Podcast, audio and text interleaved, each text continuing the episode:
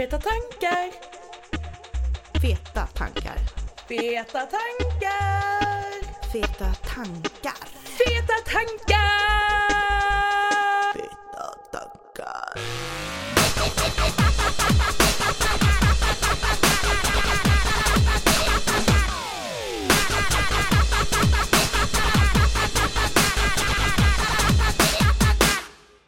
Men sen sist vi satt och pratade har det ju liksom, det känns som det var länge sedan, oktober kanske? Ja, någonting sånt va? Mm. Det är ju jättelänge sedan. Ehm, men vi tänkte snacka lite om um, Året som gått. Ja, fett. Fettåret 2019. Ja.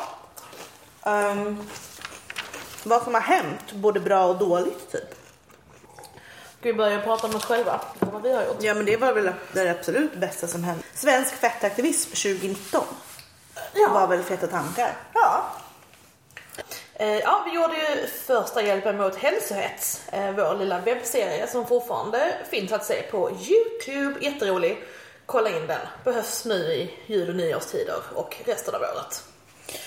Och sen gav vi också ut antologin Feta tankar med 17 tjocka personer som har skrivit eh, ja, om ett perspektiv om att vara tjock. Liksom. Mm. Och sedan firade ju Malmö Fat Front No Diet Day precis som, eh, precis som vanligt. Eh, och det här året så visades eh, sista avsnittet av Första hjälpen mot hälsovett exklusivt eh, för de som närvarande innan den släpptes på Youtube och internet. Eh, sen släppte vi också en lista med 10 tips för att sluta hälsohetsa som kommer ifrån webbserien. Ja och sen Dina, Almlund var ju där och pratade om eh, hur eh, fettfobin har sett ut back in the days. Ja, Och vi visade kortfilmen Riot Not Diet. precis. Mamma Fat Front har ju, som vi är med i och var med och startade, har ju också gjort två saker bland annat förutom No Diet Day. Det är att vi startade den här studiecirkeln för att skapa ett eh, community för tjocka människor i Malmö. Och vi startade uppropet eh, att sjukvården ska sluta diskriminera tjocka personer. Ja. Och skrev en debattartikel i och med det. Ja. Sen gjorde vi ett ljudkonstverk med Feta tankar. Vi, Feta tankar, gjorde också, eller uppmärksammade Bullfittans dag. Mm. 3 oktober. Du och jag har ju satt ihop ett, ett föredrag, föreläsning. Som jag, fan vad glad jag är att vi äntligen har gjort det. För det där har vi funderat på länge. Och Och, det- och att den har blivit väldigt bra. Precis. Det, det, det känns, eh, ja, riktigt bra är den. Och där tar vi upp alltså hur eh, stigmatiseringen av tjocka ser ut. Alltså hur fettfobin, fettföraktet tar sig uttryck kan man väl säga. Ja.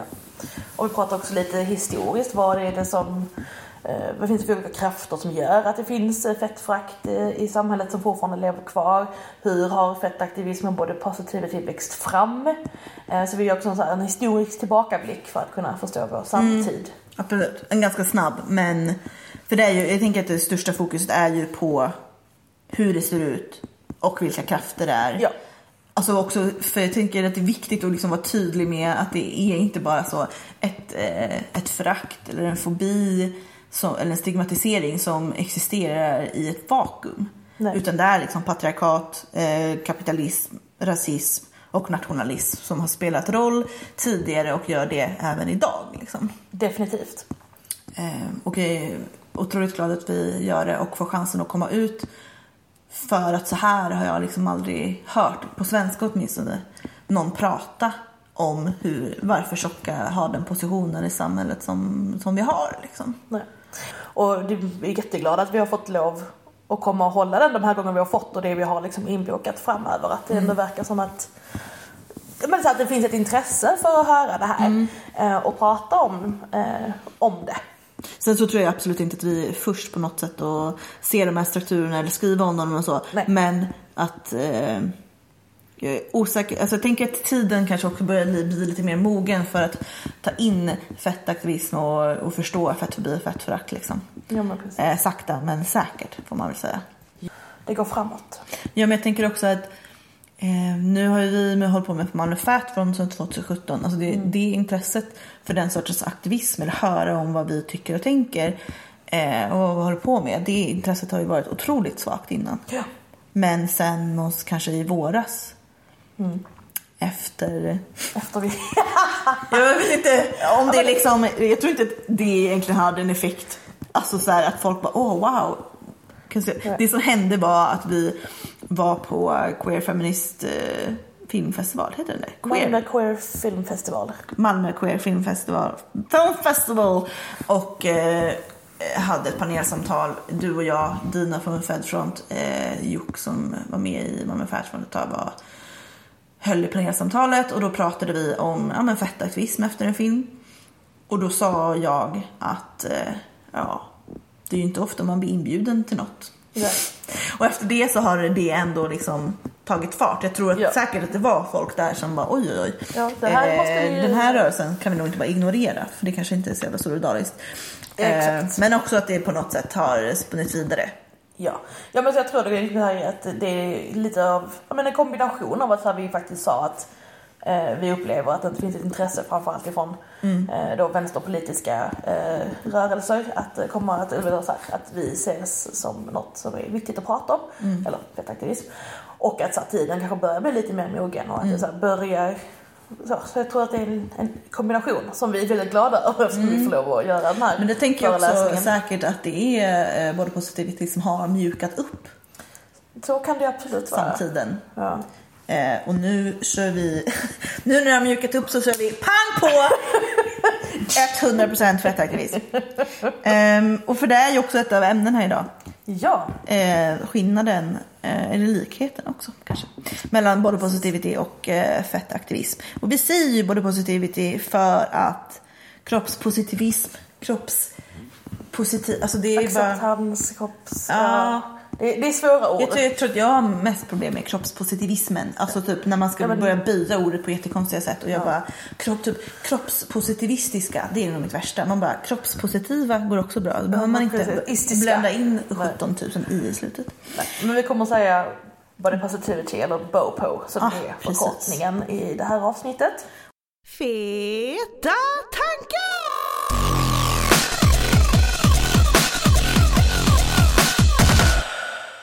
Men det har ju hänt eh, andra saker också i världen. Ja, vi kan ju eh, berätta att eh, Dina Almelund, som vi har tidigare nämnt och som varit en del av Fedfront i Köpenhamn, har fått väldigt stor medial uppmärksamhet i Danmark och gör mycket bra på Ja, mycket bra fettaktiv, för fettaktivismen i Danmark. Verkligen. Eh, pratat mycket om fatsuits här i höst. Eh, fått, och få både skriva mycket, komma på mycket intervjuer och liksom så Hålla lite debatter typ. så. Ja. Så det är skitbra. Ehm, och att fettaktivism har tagits in i den danska ordlistan. ja, Ett nytt, nej det har det inte. Det är ett nyord 2019. ett nyord. Mm. Och då att det kanske är på väg in i eh, ordlistan. Jag vet inte riktigt hur det funkar om jag ska vara ärlig. Men, ehm, Men så Danmark är på gång? mm, Danmark ligger i framkant Ja, för första gången. någonsin på något. Nej. Det var vin och bröd och nu är det fettaktivismen. Det är liksom Danmarks stolthet. Ja, 2019 var ju också året då en annan dansk eh, fick lite extra uppmärksamhet, bland annat av oss i den här podden, för Sofie Hagen skrev ju Happy Fat. Mm. Som är eh, en bokens bok. Ja, det kan man väl säga. Den är För om man är tjock bra. eller eh, vill alliera sig med tjocka. Precis. Det var flytta på lite, lite Ja, sen har det tråkiga. hänt tre tråkiga saker också. Ja. Nej, men eh, Allas gjorde ju den här eh, Släpp sarongen. ja, kampanjen. Uppropet kallade de det också. Jag kommer inte ens ihåg vad det gick ut på. Men det var ju att alla ska våga sig vara sig själva på stranden. Liksom. Ja. Och det är ju upprörande.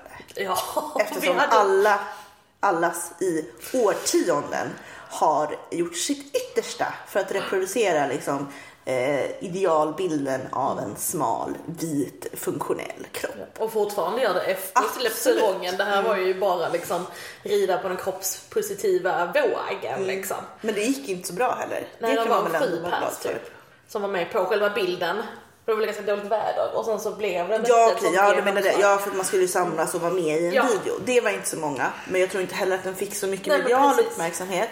Nej. Eh, de fick inte så mycket gehör hos eh, inte jag, kroppspositiva stora konton heller. Det var Nej. väl typ en person tror jag som eh, valde att ställa upp. Ja, det var ganska många av de fettpositiva kontona som också kritiserade det just eftersom. Fast inte speciellt öppet.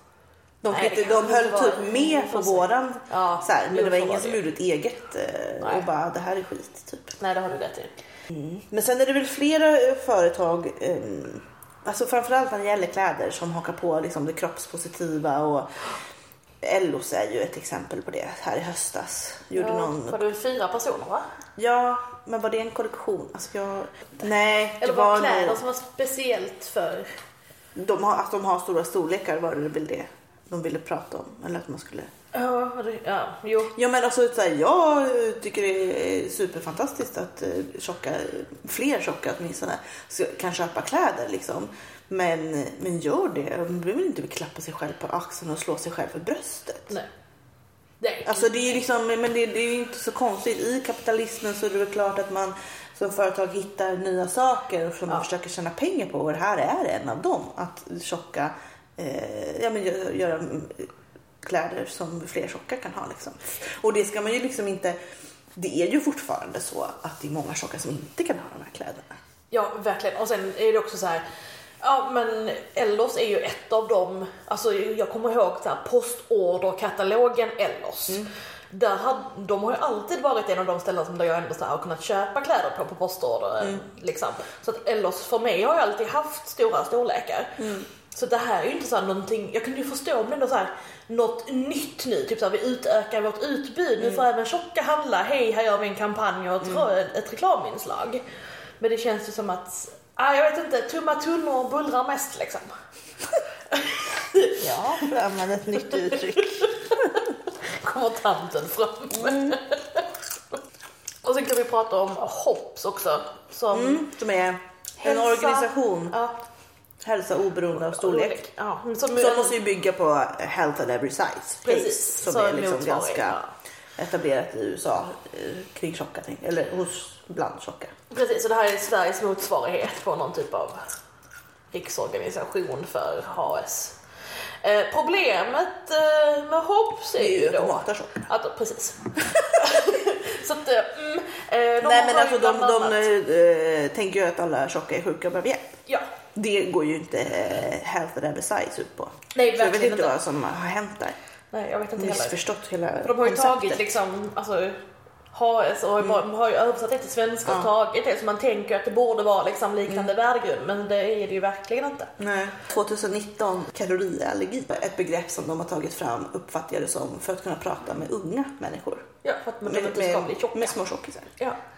Hur de ska sluta vara tjocka. Ska Ja, man att, säga de, till att barn. de ska säga du är allergisk mot kalorier så du måste undvika det. Typ. Precis, vilket är helt jävla sjukt. Ja. Alltså det är så absurt att det är skrämmande. Alltså det är, fatta hur matstörda de här barnen kommer att bli. Ja. Man går runt och tror att man är allergisk med kalorier. Man bara allting innehåller kalorier mer eller mindre. Vad ska barnen leva på lightläsk? Feta tankar!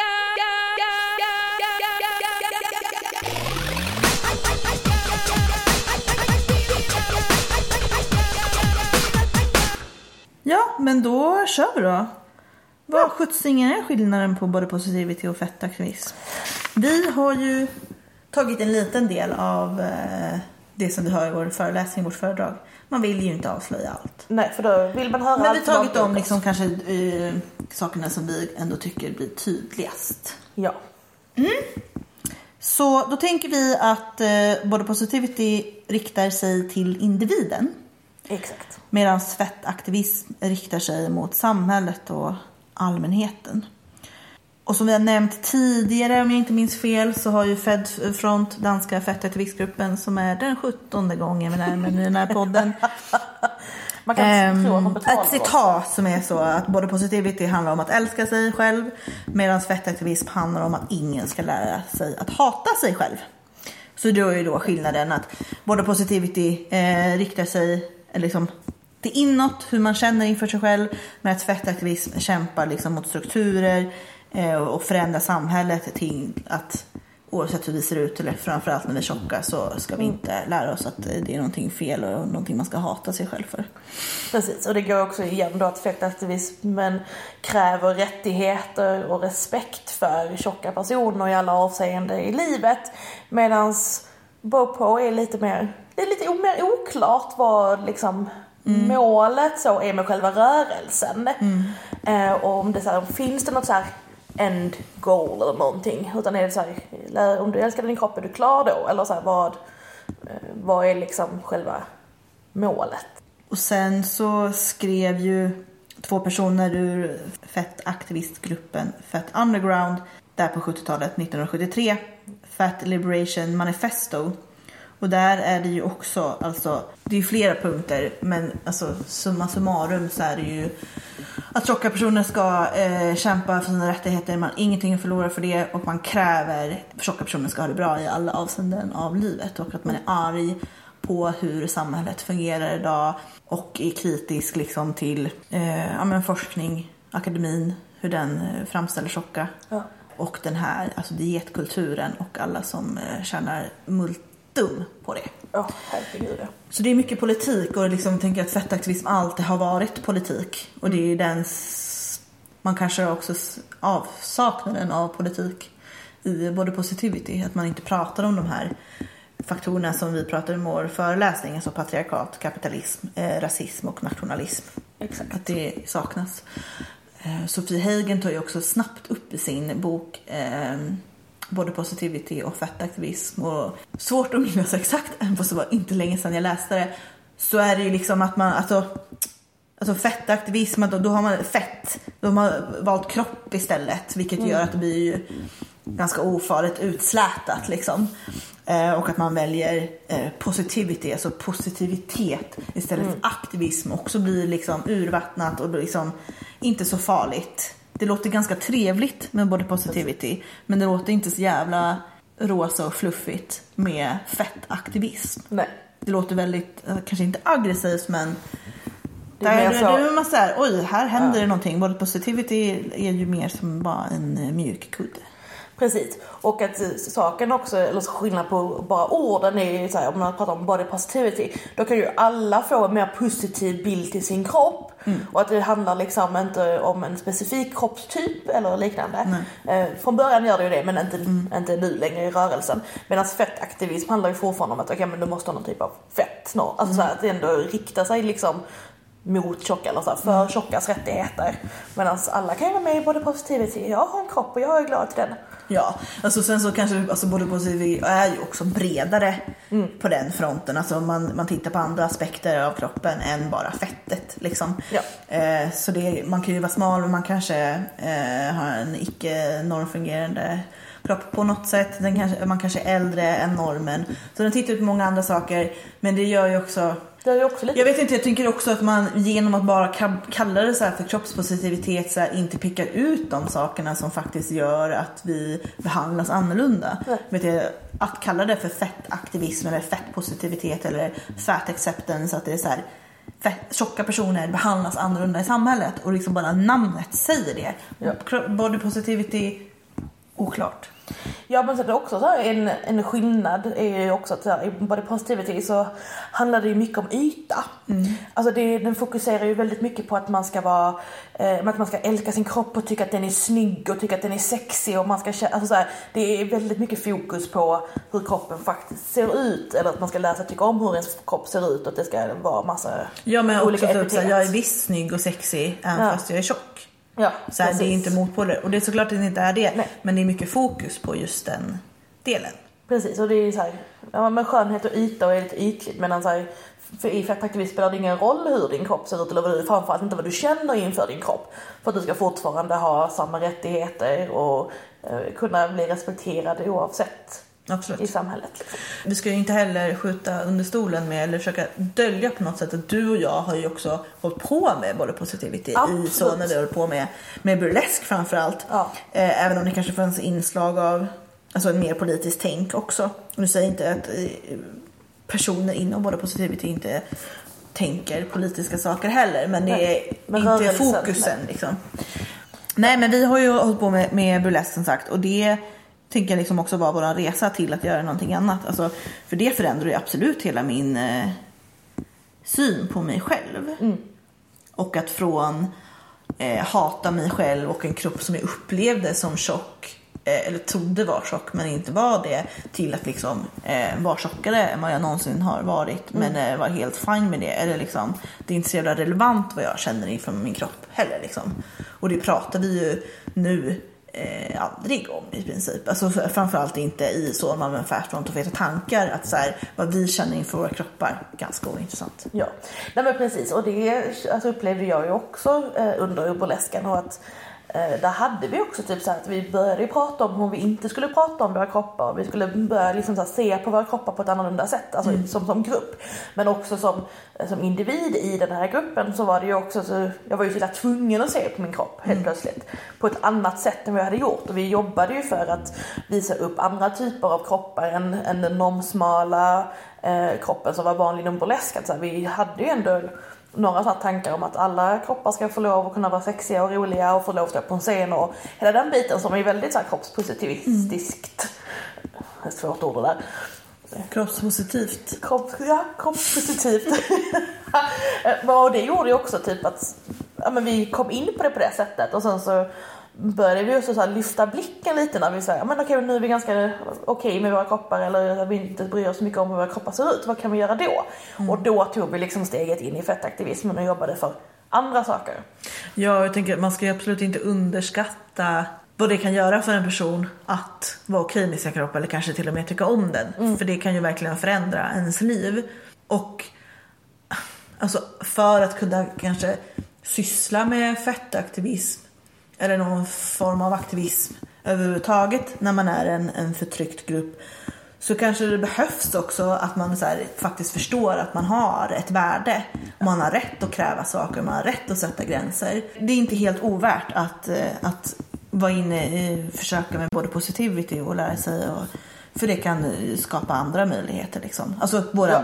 Det är väl det som jag eh, och du önskar. Att alla som håller på med både positivity och är tjocka ska komma över till eh, fettaktivismen och alltså, prata politik, kräva saker eh, och hur vi behandlas i samhället. Att det ska förändras. Precis, att vi ska göra det ihop. Absolut. För det är också lite det som vi skiljer på innan att fettaktivism handlar ju om, alltså om ett kollektiv, om den tjocka befolkningen, alltså den, gruppen tjocka personer. Och om desto fler tjocka personer som är villiga att gå ut och skrika för att få eh, olika rättigheter, desto större impact har det också.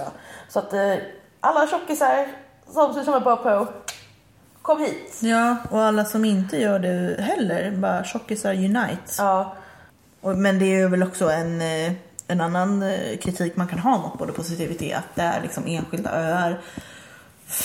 Mycket på internet, mycket på Instagram. Och att, så här, att det inte finns något så kollektiv i det. Säg inte att man inte träffas eller gör saker tillsammans så. Men, men kanske inte i, i ett politiskt syfte. Nej, och inte så här, ja. Men jag tänker också att en annan viktig grej att säga är ju att att älska sig själv förändrar inte samhället. Nej. Att jag eh, började tycka om mig själv gjorde inte nödvändigtvis att eh, tjocka fick plats på bussen bättre. Nej.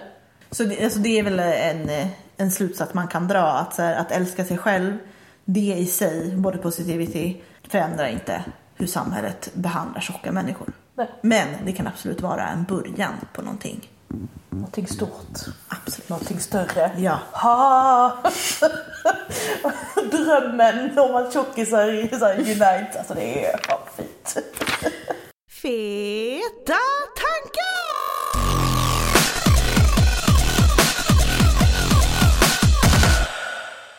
Men sen var det ju det här med, med rättigheter. För det har ju Virgie Tover skrivit om i sin bok You have the right to remain fat. Hon tog upp tre punkter på varför hon lämnade både positivity för fettaktivismen. Precis. Eh, och det eh, är kortfattat eh, summeringar nu. Så vill man veta och läsa exakt vad Virgie säger så eh, köp hennes bok. Eller försök få in den till ditt bibliotek. Ja. Men den första punkten som Virtue tar upp är att, som vi varit inne på innan här, att det är svårt att veta lite vad den här rörelsen ville eller vad den var för syfte och krav. Och att det var också det som eh, har gjort både positivt så framgångsrikt nu på senare år. För att man kräver egentligen ingenting. Eh, man ifrågasätter ingenting och man, några strukturer då, eller säger ifrån. Vilket också gör att det är då ganska harmlöst. Eh, och det var en av de punkterna som eh, Virgil hade svårt att förstå. Så här. Vad, vad är grejen? Lite. En annan punkt eh, var att Virgil uppfattade som att eh, Bopo är en rörelse eh, som består av vita, trevliga, hövliga cis-kvinnor eh, som inte ville vara jobbiga, eh, alltså då inte säga ifrån och kräva saker, utan det var viktigare att man var, hade men att man umgicks och tog lunch och att man höll god ton och att man inte skulle vara arg utan att man skulle vara snäll och gullig och trevlig mot varandra. Eh, och den tredje eh, punkten handlar om att eh, Eh, det här fokuset till rörelsen inte, inte fanns och att eh, Virgil när jag pratade med queers som var aktiva inom fettaktivism som, var väldigt, som är väldigt stolta och eh, ja, men så här, skriker ut sina ståndpunkter, sina politiska ståndpunkter eh, medan de inom BOPO är mer politiskt ja, men då, blyga eller inte existerande. Eh, och eh, Eh, fettaktivister oroar sig inte för att uppfattas som elaka eller eh, jobbiga, vilket då BOPO-personer eh, gjorde. Och uppfattade också att BOPO, personer inom BOPO var mer man uppskattade inte att andra kvinnligt kodade personer var så här, våldsamma, inom situationstecken, i sina politiska ståndpunkter. Ehm, utan att de här vita heterosis kvinnorna då eh, verkar vilja ha, men först och främst här, kläder som passade, som var snygga, eh, ville ha mer tillgång till heterosexuell romantik i storfilmer eh, och hävda rätten, och ändå hävda rätten att vara radikala. Eh, fast de kanske då inte egentligen är det på grund av bristen på polit politiska åskådning. Och det var de tre sakerna som gjorde att eh, Virgil valde att lämna BOPO för fetaktivism. Men Sofia Högen har ju sin bok också, alltså hon är ju kritisk mot Bopo men har ju också ett, eh, ett ganska långt kapitel Ja. som handlar om att eh, ja, men hur man kan försöka tänka annorlunda till sin kropp om man har en dålig relation till en dag. Och det jag tänker också att det visar på så här, eh, att det också behövs. För det är liksom också någon sorts grunden till att kunna ha ett okej liv är ju ändå att man har en okej relation till sig själv. Ja. Sen förändrar inte det allt i livet men det är ju en början på någonting och kanske ha det lite bättre. Sen så är det klart att vi behöver fortsätta och kämpa mot orättvisor och förtryck. Liksom. Ja, men, absolut. eh, men, men ja, sagt det tusen gånger nu men man ska inte underskatta relationen man har till sig själv. Den är ju såklart viktig liksom. Ja. Feta tankar!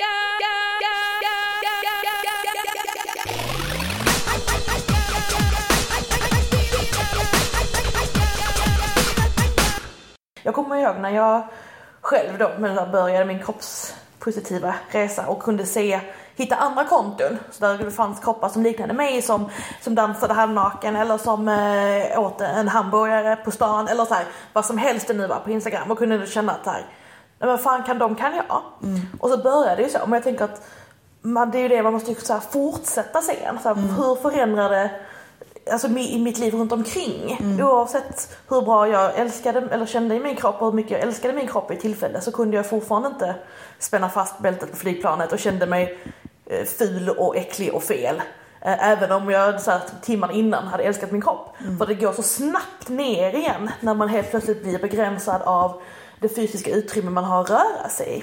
Ja, jag tänker liksom också att det här med att man att man inte pratar politik och varifrån fettfobin kommer någonstans ifrån gör ju också att det blir svårt att, att bekämpa på något sätt. För att man bara, ja men vi måste sluta tycka illa om kroppar, eller så här, om tjocka människor och vi måste eh, acceptera alla kroppar. Man bara, okej, men varför gör vi inte det då? För det, det, det går inte bara att säga det och så slutar vi. Och det är för att det kommer ju någon annanstans ifrån som sa innan det existerar liksom inte bara ett eget vakuum. Liksom. Nej. Nej precis och det tycker jag är en väldigt, väldigt viktig poäng. Eh, att göra liksom så att det finns anledningar till varför det är så här och inte bara tjocka personer utan andra marginaliserade grupper som också har blivit liksom diskriminerade genom eh, tidens gång och fortfarande blir det på ett visst sätt även om det kanske finns lagstadgade rättigheter. Att så här, det kommer någonstans ifrån och det upprätthålls och fortsätts på, några, på grund av olika krafter liksom. Vilka är de? Hur identifierar vi dem? Varför påverkar det oss? Och vad vi kan vi göra för att inte ska göra det? Ja, och jag tänker att det är ju också varför fettaktivism alltid kommer vara politiskt och det kommer alltid vara feministiskt, det kommer alltid vara antirasistiskt, det kommer alltid vara antikapitalistiskt Och och, anti- antifascistiskt. Ja. Feta tankar, Feta tankar. feta tankar, Feta tankar. feta tankar. Bye.